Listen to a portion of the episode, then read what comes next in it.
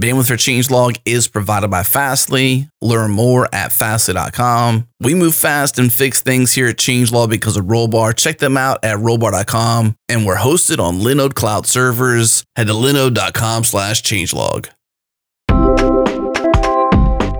This episode is brought to you by DigitalOcean. DigitalOcean provides worry free database hosting with their managed databases. If you need to get data in and out of Postgres, MySQL, or Redis, call on the world class support teams at DigitalOcean and stop wasting time on setup, backup, and maintenance. Get simple, predictable pricing. Get detailed documentation. Get up and running in minutes so you can get on with your business. What are you waiting for? Head to do.co slash changelog. Again, that's do.co slash changelog.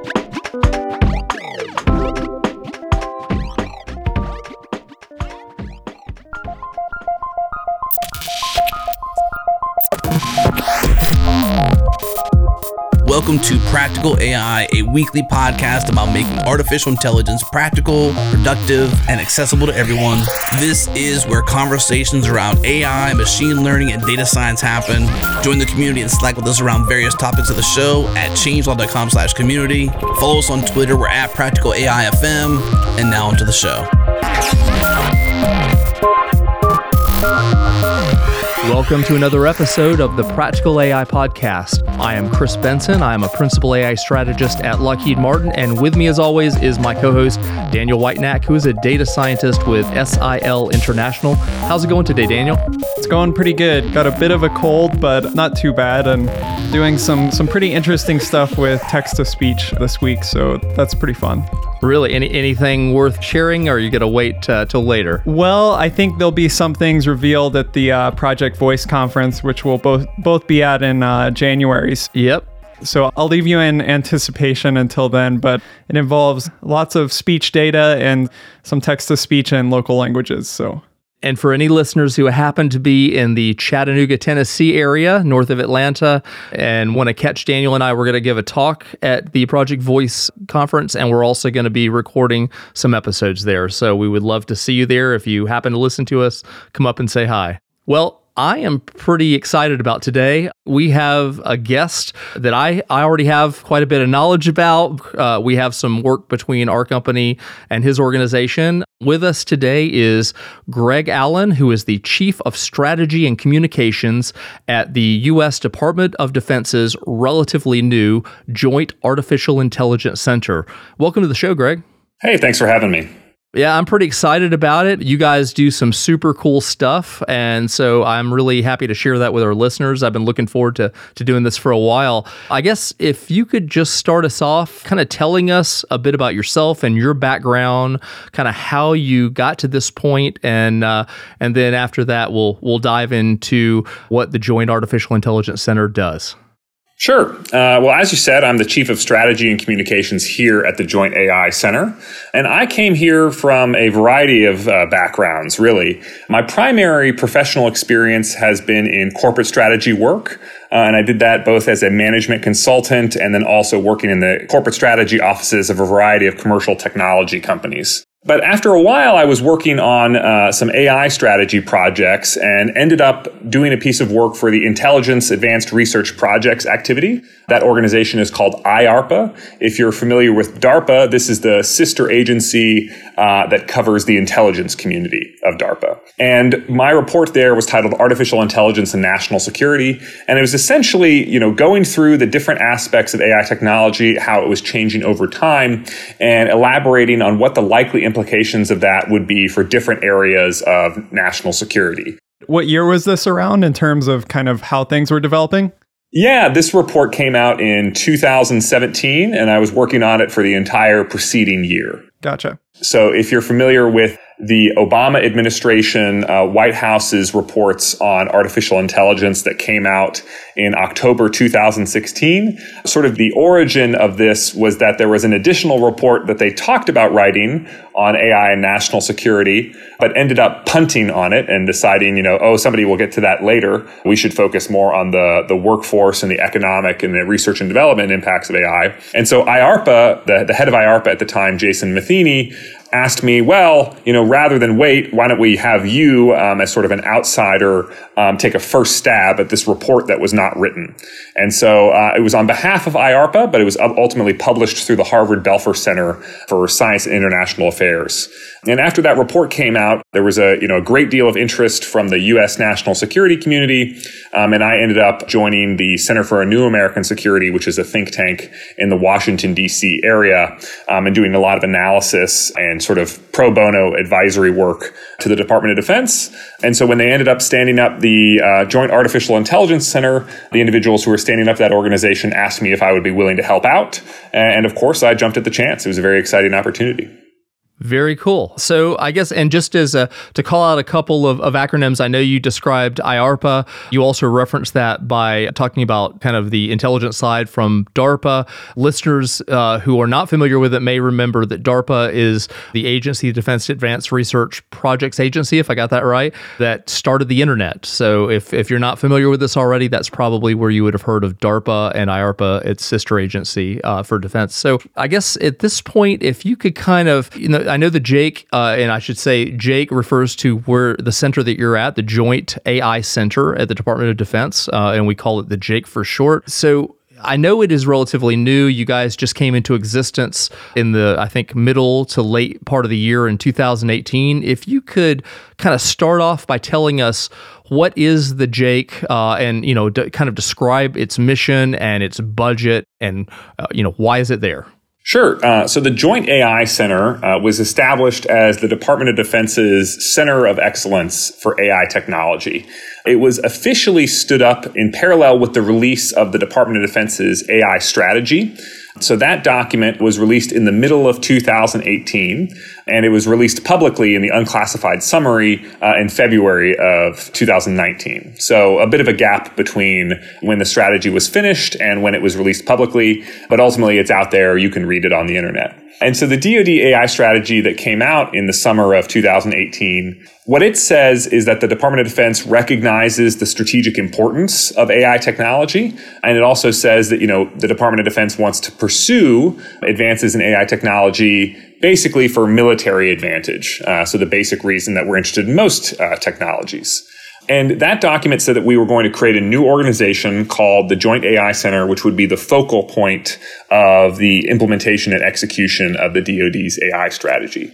So maybe I'll start by talking a bit about the DoD AI strategy, and then I can get into the specifics about what the JAIC is doing to make good on that strategy. That sounds fine. Uh, the DoD AI strategy has five pillars. These are uh, deliver AI capabilities uh, for mission impact scale AI's impact through a common foundation, um, cultivate a leading AI workforce, engage commercial industry, academia, and international allies and partners, and lead in military ethics and AI safety. What I just described, those are the sort of five key pillars of the DoD AI strategy. The JAIC is the focal point for each of those pillars. But we're especially interested in, at least in the near term, we have been especially interested in delivering AI capabilities for mission impact.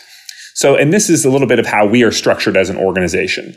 It's quite common in commercial industry for AI organizations to separate into, you know, who are the people who are actually developing and implementing and executing AI capabilities, and then who are the folks who are building the infrastructure, the platforms, the tools uh, to enable that other group. So there's a separation between um, your data scientists and your data engineers, and similarly a separation between your sort of AI uh, capability uh, developers and your AI infrastructure and platform developers. And that is a distinction that is recognized in the DoD AI strategy and is also recognized in the organizational structure of the JAIC. So we have our uh, mission initiatives, our national mission initiatives. These are specific projects that we're going after because we believe that they have a lot of the features that allow for success in uh, AI development. So some of these projects are, I'll just list off a few, humanitarian assistance and disaster relief, predictive maintenance, cybersecurity, intelligent business automation, warfighter health, and joint warfighting. And the sort of common approach to how we identify projects and select them to go after them are, you know, what are the features that we believe lend themselves to success in developing AI capabilities? So this is areas such as, is there a relevant data set that you can use for training your machine learning algorithms? And do you have access to that data? Is it of sufficient quality? The second thing that we're looking for is, is there mature AI technology in commercial industry or academia that could be used against this problem? The third, and perhaps most importantly, is uh, would there be mission impact? If you did succeed at building this thing that you are setting out to build, um, would anybody actually care? And then the fourth criteria is do we have access to end user partner organizations who would be willing to test our capabilities as they're being developed in an iterative basis? User feedback is critical for any software development effort, um, but we believe that iterative user feedback is especially critical uh, for success in developing AI programs. So if you have, you know, sort of those four criteria as a recipe for success, then, you know, you have a shot at being uh, one of our mission initiatives. And, and, those are the ones that we're going after right now. Um, the sort of second big uh, chunk of our organization is related to, as I mentioned before, infrastructure and platforms. And so our infrastructure and platform team is developing what we're calling the Joint Common Foundation. And this is uh, an environment that lowers the barriers to entry to develop uh, machine learning and AI capabilities in the Department of Defense. As you can imagine, the Department of Defense is a pretty significant target for hacking um, and adversarial intent just in general. So when we're developing software, it's, it's critical that we do that in a secure environment. But at the same time, you know, a lot of these security uh, processes can sort of slow down the development of software. So that's why we're developing the Joint Common Foundation. This is an infrastructure environment that has pre cyber hardened tools that are the same sort of machine learning development frameworks that you might want to use in commercial industry, but they're adapted uh, to be compatible with DoD uh, cybersecurity policies. They're containerized so that they run uh, in cloud environments at reasonably high performance levels. And that combination allows you to develop software quickly and get it into the hands of users and testers in a reasonable time frame, um, but also do so in a way that takes into account the very significant cybersecurity risks that any significant DoD undertaking faces. Yeah, I have, I have a question there around that sort of flow from what frameworks and software is used in industry to what you have to develop on. Are you involved very closely in for example, the TensorFlow PyTorch communities and kind of you have your own versions of those things that you run internally? Or is it more taking frameworks like that and wrapping them around like middleware and other things that uh, give the protection that, that's needed? Yeah, so I don't want to get into too much of the secret sauce for security reasons, but the basic thinking there is that open source tools are popular for a reason, right? They work well. They have been tested by users who have pretty significant requirements and needs. And we want to make sure that when you're developing machine learning software in the DoD environment, we don't want you to have to use, you know, baby software or software that has been largely disabled because, you know, so many of the features were not approved. So the goal very much is to give our communities of developers access to the same types of things that they would be using if they were doing so in a commercial industry environment, um, but doing so in a way that gives us confidence about the security of that operation. So there are a few in the commercial world, a lot of what we talk about in software development is what's called DevOps, development operations, and the sort of seamless figure eight loop between those two, where you're constantly, uh, you know, adding features, deploying those features, gaining feedback from your users on um, how those features are used, which informs how you want to, want to modify them or come to with a, a new batch of features um, or overhaul the software in more significant ways. In the Department of Defense, we have sort of adapted that paradigm to DevSecOps, which sort of recognizes the different security requirements that you might have at each stage, the development and operations process. And so for the machine learning world, some of this is, uh, relatively uncharted territory, which uh, makes it exciting. But we're finding that a lot of the value that we can add is um, just taking you know commercial and academic and open source tools and adapting them to the to the national security use case. Gotcha. Uh, one of the things I'm kind of curious about is, you know, the very first word is is joint in the the organization's title. And you end up, as you described already, working with all these different partners. Some are from industry, like the company I work for. Some are academic, various universities that are doing great work in AI. Obviously, you work with the various branches uh, of the military, and they obviously have their own uh, initiatives in AI. Could you talk a little bit about what those different types of interactions look like, uh, both with, with industry, how you support it, what you're asking? Asking from it, as well with the academic, and also what is the division of responsibility that the JAIC has with the various, you know, service specific laboratories that do work in AI in their own specific missions. What do all those different relationships look like to you?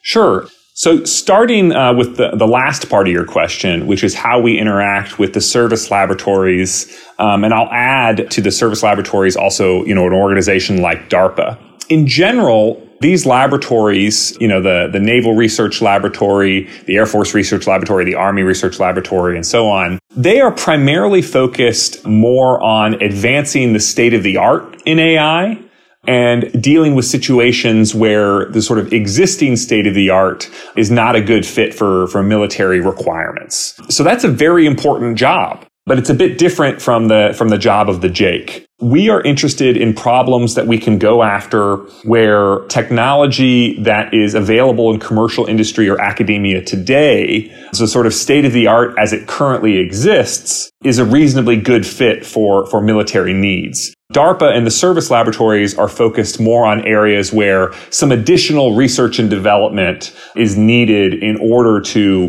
get the technology to a level of maturity where it can be useful for, for DoD needs. So the way we sort of view it is if your problem is the kind of problem that can be solved, you know, in, in, in zero to five years, um, you're probably a better fit for the JAIC. If your problem is the kind of problem where it might require five to 20 years of research and development to be solved, then it's probably a better fit for the, for the service laboratories and DARPA.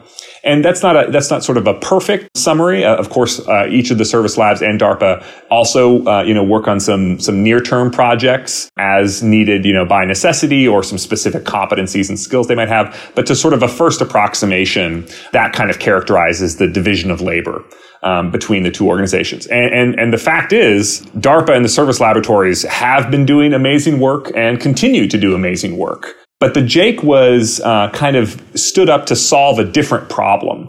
So not the problem of advancing the state of the art, but the problem of adopting the state of the art um, as it exists in, in, commercial industry and academia. Which gets to your the second part of your question, right? How do we engage with commercial industry and, and academia? And the obvious answer is early and often. We have, I would say, a sort of unusually aggressive, you know, outreach uh, program. We have one staff member who is co-located with the Defense Innovation Unit in the San Francisco Bay Area, and full time. Uh, his job is to sort of go out, meet with companies, meet with venture capitalists, identify you know what is going on in the tech space that might be relevant uh, to the types of problems that the military has and the types of problems that the JAIC is either trying to tackle or, or might be interested in trying to tackle in the future.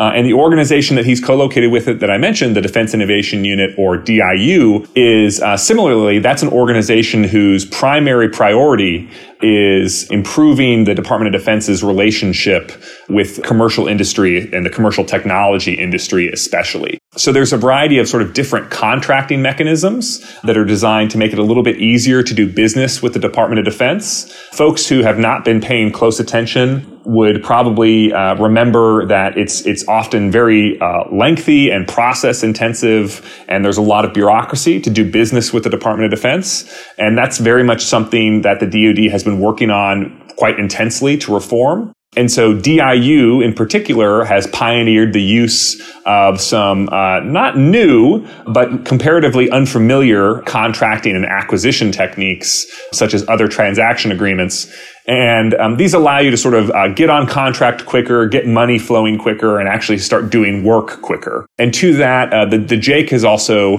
been a uh, uh an early adopter of um, commercial solution openings, um, which is sort of a, another contracting mechanism. And the, the important feature of these mechanisms is, is again, it makes it easier to do business with commercial technology companies, and it makes it easier to do business with sort of smaller companies who can't always afford the overhead required to do business with the Department of Defense for our bidding process and our uh, proposal writing process. I'm coming at this conversation as someone who is not deeply involved in the uh, defense world. But one of the things that was kind of coming to my mind as, as we entered into the conversation was I was wondering how much of the strategy that that you're putting into this that the DoD is doing is driven by what other maybe potential adversaries are doing in AI and like what is the landscape of AI and defense look like around the world? And how has that impacted the priority we put onto it? And then like how we go about you know, developing that technology? Sure. I mean, I would I would start by saying that the the two countries are uh, specifically named by the National Defense Strategy, which came out in 2018. Two countries are specifically named as strategic competitors, and that is Russia and China. And so these are countries who have interests that are identified as being, you know, contrary and, and, in contradiction to, in many cases, the interests of the United States, and also who have oriented their national security establishments in competition with the United States. And that's not a very surprising uh, statement, I would say, to, to most. I mean, when the National Defense Strategy came out, it was sort of putting on paper the sorts of things that a lot of United States leaders had been saying, and frankly, that you know a lot of leaders in, in the in the two countries I just mentioned uh, were also saying. Um, so that's the sort of basic backdrop uh, of strategic competition. Into artificial intelligence, of course, this is the national security world we're talking about and the military we're talking about. So we remain quite interested in what is going on around the world. And we would be silly not to be paying attention to that. I think speaking in, about uh, China and Russia each in turn, China's AI strategy, which came out in 2017, you know, specifically identifies that they see AI as a transformative technology in many different areas, including in national security. And it also identifies AI as a, as a leapfrog technology.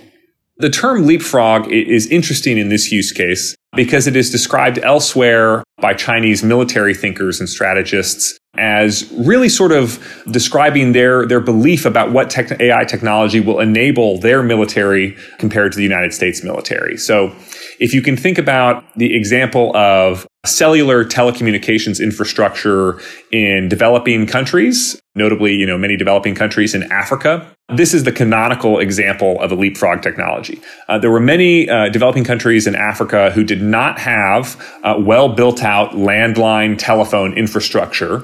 And yet this was no disadvantage whatsoever in adopting cellular telephone infrastructure. They just skipped the development step of landline telephones and went straight to cell phones.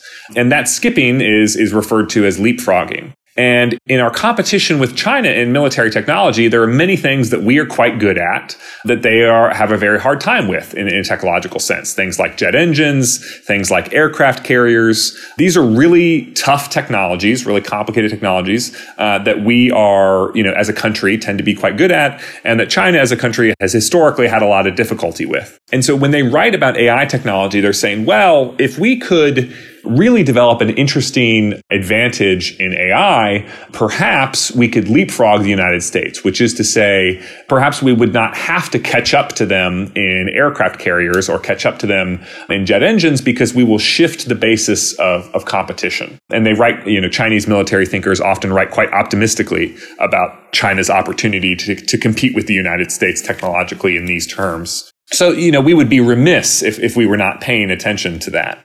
The second thing I will say is that, as pointed out by the Secretary of Defense at the National Security Commission on AI uh, in his speech at, at that commission, you know, there are many Chinese weapons manufacturers who are currently selling on international markets weapon systems advertised as being autonomous, meaning they can sort of make their own decisions and act independently, and also, you know, having that uh, full combat autonomy, meaning they can, you know, actually be responsible for the use of lethal force. And then, so that's what China is sort of up to today, uh, at least in terms of what they're advertising on the international market. Russia is similarly, you know, very interested in AI technology. One quote that everybody really paid attention to was in September of 2017, uh, when Vladimir Putin said that, you know, whoever leads in AI technology will be the ruler of the world. And I think Russia does not have a very clear path to leading in AI technology.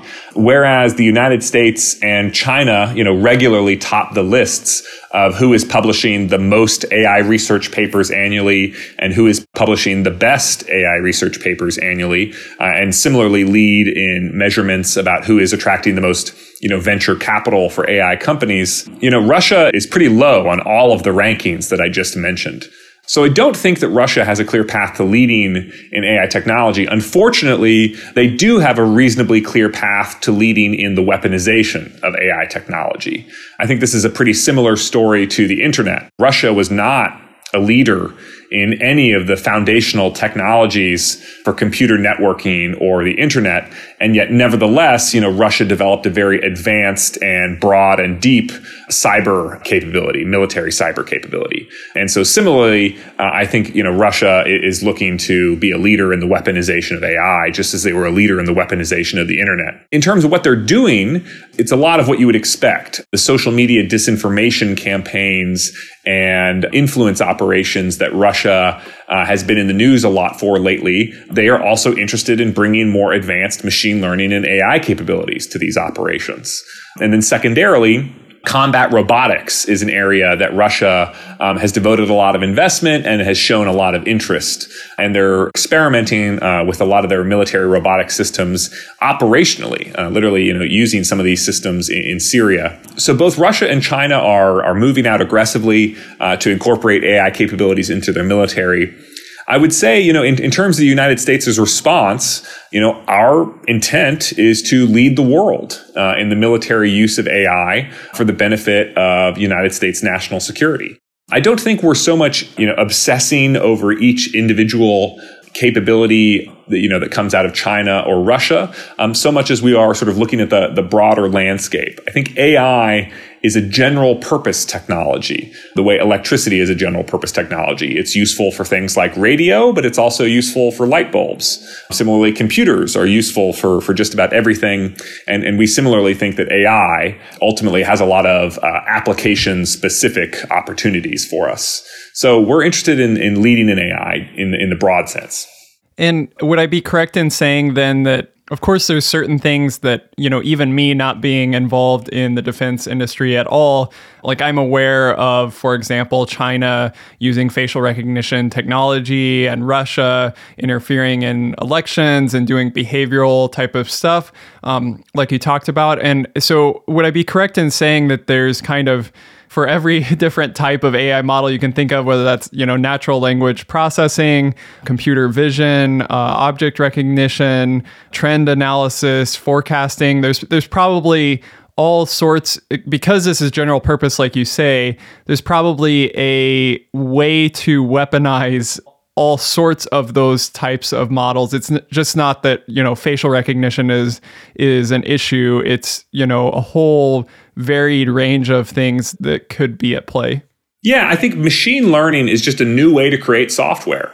You know traditionally software required you know every line of code to be typed out by human hands but suddenly, there's been a vast improvement in this, this field of artificial intelligence known as machine learning, from which, uh, as I'm sure most of your listeners already know, you know, from which we can program, or, or to a certain extent, the system can program itself uh, based on what it learns from data. And so that general truth about the rise in, in machine learning software, well, that's useful for most of the places where software is useful, which is to say absolutely everything, whether that everything is a missile guidance system or sort of, you know, back office uh, applications like word processing. I think over the long term, and I, and I do want to emphasize long term because while some of this transformation will be quick, some of it won't. Over the long term, we expect, you know, machine learning AI to be useful for just about everything, right? From the, from the most backwater parts of the back office to the front lines of the battlefield.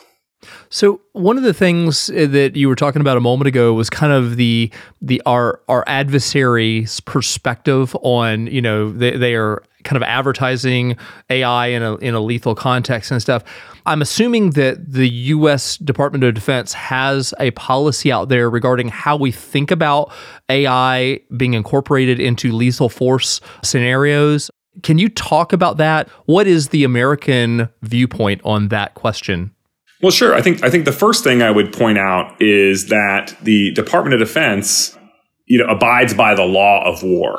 And, and for folks who are not familiar, you know, with the national security context, the, the law of war might not be familiar to them. These are the, you know, literally legally binding principles that are enshrined in documents such as the Geneva Convention, but also have flow down requirements to DoD policy, DoD training, rules of engagement in different uh, scenarios. So the overarching thing, which guides all, you know, U.S. conduct in military operations, is the principles underlying the, the law of war. And, and these principles really get to, you know, when is the use of force appropriate? When is it acceptable?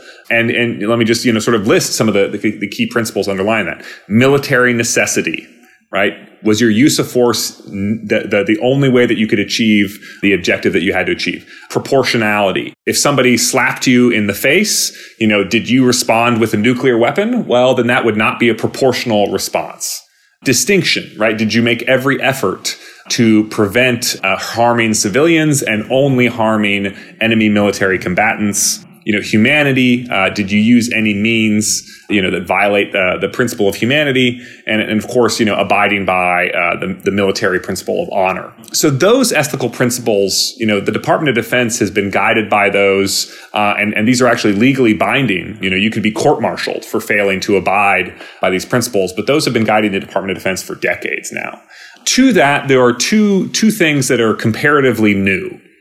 The first is the Department of Defense Directive 3000.09, which relates to the use of autonomy in weapons systems. And the second, and that, that was a policy uh, that was released in 2012 and was uh, widely praised at the time. Uh, and that policy was renewed and essentially made permanent in 2017. You know, basically, you know, neither Russia, you know, nor China have any kind of policy comparable to, to 3000.09 which I think says a lot, right? Uh, and then there's also our uh, what what came out just recently, which is the uh, Defense Innovation Board's principles uh, for the uh, ethical use of AI.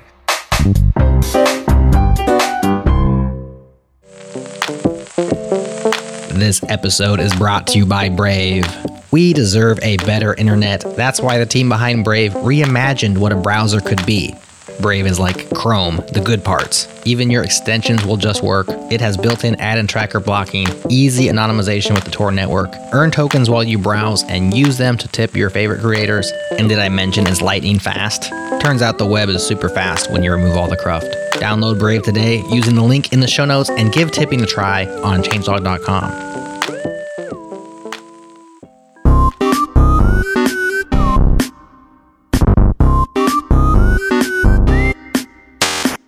So, Greg, I know one of the really hot and important topics uh, these days in AI is kind of the ethical concerns, ethical principles of how you apply AI and what that means. And I know both in the defense industry as well as in lots of different commercial industries that has become a big thing. And, you know, a while back we saw Google and Microsoft and other large organizations releasing kind of public principles and frameworks about how they thought about this.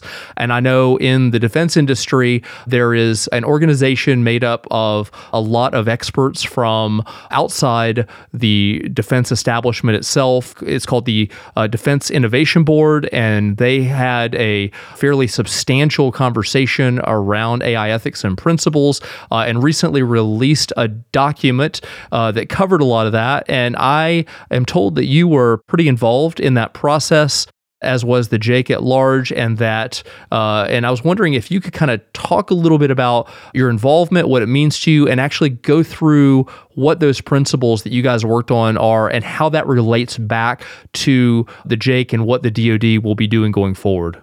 Sure. So the Defense Innovation Board is a federally appointed advisory committee. Um, so while they are not actually part of the Department of Defense, the federal government has sort of given them an official relationship whereby they can advise the Department of Defense. And when we released the, the DoD AI strategy in the summer of 2018, it was immediately obvious to us that the ethical considerations of AI technology was something that we wanted to take very seriously and that we wanted to understand very thoroughly. So the Secretary of Defense asked the Defense Innovation Board to run a study about the ethical implications of AI and recommendations for principles for the Department of Defense's use of AI technology. They ran a very robust process. Uh, they were working on this for 15 months. They held uh, three, you know, public forums at leading universities uh, in the United States. They ran multiple, you know, rounds of open uh, calls for uh, comment uh, on the subject from expert communities and also just the general public. Um, and they ended up talking to hundreds of, you know, not just leading AI researchers and uh, leading AI industry types, but also ethicists, lawyers, and uh, folks with perspective from a lot of different industries and walks of life. So this was a lengthy, robust process. Uh, and the report that they released on um, October 31st, 2019, you know, reflects their best judgment at the intersection of, you know, uh, ethical obligations, the requirements of the domain of national security and the mission of the uh, Department of Defense, and then the nuances of, of AI technology. And so they are an independent organization helping out the Department of Defense in these issues. Um, so I was not involved in the actual writing of these principles. My only uh, involvement was giving advice on um, how they could uh, structure this to, to maximize the benefit from the Department of Defense's perspective um, as a consumer. So helping them craft actionable recommendations and thinking through, you know, uh, how, how, to how to write their recommendations in a way um, that would actually be compatible with the DoD bureaucracy and the DoD process. But uh, what what came back uh, ended up being really quite substantive and something that you know we take seriously here in the department as as now it is it falls to us to implement them and also something that our allies whether that be you know in Europe or in Asia or elsewhere our allies have shown a, a great deal of interest um, in these principles as, as helping think through how do we recognize the legitimate ethical concerns that the rise of AI technology raises, um, while also being able to move forward and use this technology, uh, you know, in the mission of national security? So maybe I'll just sort of go through each of the principles that the DIB is recommending that the Department of Defense adopt, and we can sort of think about how the DoD uh, thinks about these issues. Yeah, if you can kind of hit the six and then and then kind of dive in uh, however you want to the dozen recommendations afterwards, and just kind of just so name what the six principles are, and and then uh, talk about what those recommendations that came out of that, if that's okay with you. Absolutely. So the principles start with responsible. So this uh, is that human beings should exercise appropriate levels of judgment and remain responsible for the development, deployment, and outcomes of AI systems. Second is equitable, that DoD should take deliberate steps to avoid unintended bias in development and deployment of combat or non combat AI systems that would inadvertently cause harm to persons. Third is traceable, that DoD's AI engineering discipline should be sufficiently advanced that technical experts possess an appropriate understanding of the technology, the development process, and operational methods of AI systems, including transparent and auditable methodologies, data sources, and design procedure and documentation. Fourth is reliable. DoD AI systems should have an explicit, well-defined domain of use, and the safety, security, and robustness of such systems should be tested and assured across their entire lifecycle within that domain of use. And fifth and finally, um, governable. DoD AI systems should be designed and engineered to fulfill their intended function while possessing the ability to detect and avoid unintended harm or disruption, and for human or automated disengagement or deactivation of deployed systems that demonstrate unintended escalatory or other behavior. Yeah, there's a lot of jargon there. I, I would be interested in hearing kind of how those play out to to real real sorts of scenarios or maybe the sorts of scenarios that were in people's mind when when they were thinking of those Sure. I, I, think the overarching two things that I would say about these principles are one, that the Department of Defense's, you know, ethical principles related to the use of force are those enshrined in the law of war, right? Military necessity, proportionality, distinction, humanity, and honor. That really gets to the ethical question of what is the ethical use of force? So the DIB's principles are answering a different question which is, you know, assuming that you are abiding by the ethical principles that govern the use of force, how do you have confidence that your technology will be able to implement your desires, right? You know, today it is ethical to operate a commercial airline. In 1903, it would not be ethical to operate a commercial airline for passengers because aircraft technology, I'm thinking specifically of, you know, fixed wing propeller aircraft, was not ready. It was not safe enough for you to responsibly offer that on the commercial market. So part of the sort of, you know, the ethics of the technology relate to matching its current use to the maturity of that technology and your processes for understanding that technology and ensuring that it is both robust and safe. And so that, that sort of gets to the DIB's approach to ethics and how it complements the ethical principles that are enshrined in the law of war. If you say that you're going to have um, AI systems that uh, abide by the law of war, how do you know that? And how do you prove that? And how do you have, you know, the relevant processes to ensure that? That's sort of what the, what the DIB AI principles are, are going after is you know, not what is the right or wrong way to use force. That question is best answered by the principles enshrined in the law of war. But if you are trying to do the right thing, um, how do you have confidence that your technology is going to allow you to do the right thing? And so that's about having the kinds of testing, evaluation, verification, and validation procedures so that we can rigorously test our systems to show that they are going to perform as intended. Um, that gets to the training of your operators so that they know that this is an appropriate time to use this technology and this is an inappropriate time to use this technology. Uh, keeping with the aircraft analogy before, if your aircraft is only rated to fly at 40,000 feet, do not fly it at 80,000 feet, right? And so that gets to sort of what is the appropriate domain or mission use case uh, for a technology and, and only using technologies for applications for which they have been appropriately and rigorously tested. And, and I think this is, this is really valuable. We see AI ethics and AI safety as intimately interconnected. And that's reflected in our approach. I think one of the other things that the DIB study very helpfully pointed out is that the Department of Defense is not starting from scratch when it comes to reliability of incredibly complicated technologies operating in circumstances with life and death consequences. The Department of Defense stuff that uses technology in applications that are incredibly complicated, incredibly difficult. And not only that, there's, you know, there's potentially an adversary out there who is trying to make you fail in addition to the the sort of you know inherent difficulties of the technology. That's a good point. And we have a lot of experience doing really extraordinary work in that regard. Uh, one example that I like to point out is a system called uh, GCAS.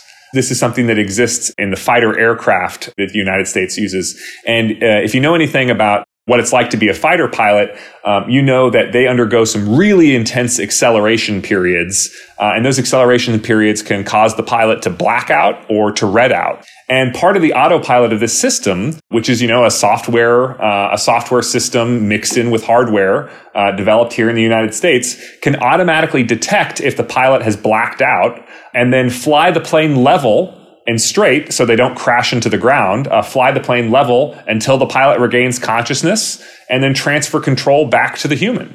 I mean, so it, it's not as though the Department of Defense is, is starting from scratch here. A lot of the techniques and processes and policies that we have rolled out related to traditional software will serve us very well in an era of AI powered software. And I think with the, with the DIB's sort of long form report, this is a 70 page report, goes into quite some depth. Um, a lot of what it's helpful for is pointing out, you know, here is where your existing processes kind of already do what you need to be done. And here are some areas where AI really does change the game. And, and you need to go through the hard work of, of improving upon these policies and processes.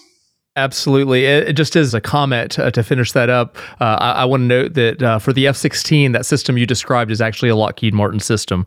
I end up talking about that with, with folks quite a lot. I really appreciate you uh, kind of diving into that because that's a question that, that so many people have in terms of the ethical and, and talking about lethal force policy and how you guys think about it. Explaining how it fits into the law of war is very helpful uh, as a framework. I guess as we kind of close out the show, uh, I was wanting to just kind of understand as the JAIC is going forward over the next few years, and we are in this this industry that is moving so fast with all of the the research and the new algorithms and new techniques and the compute that's racing along.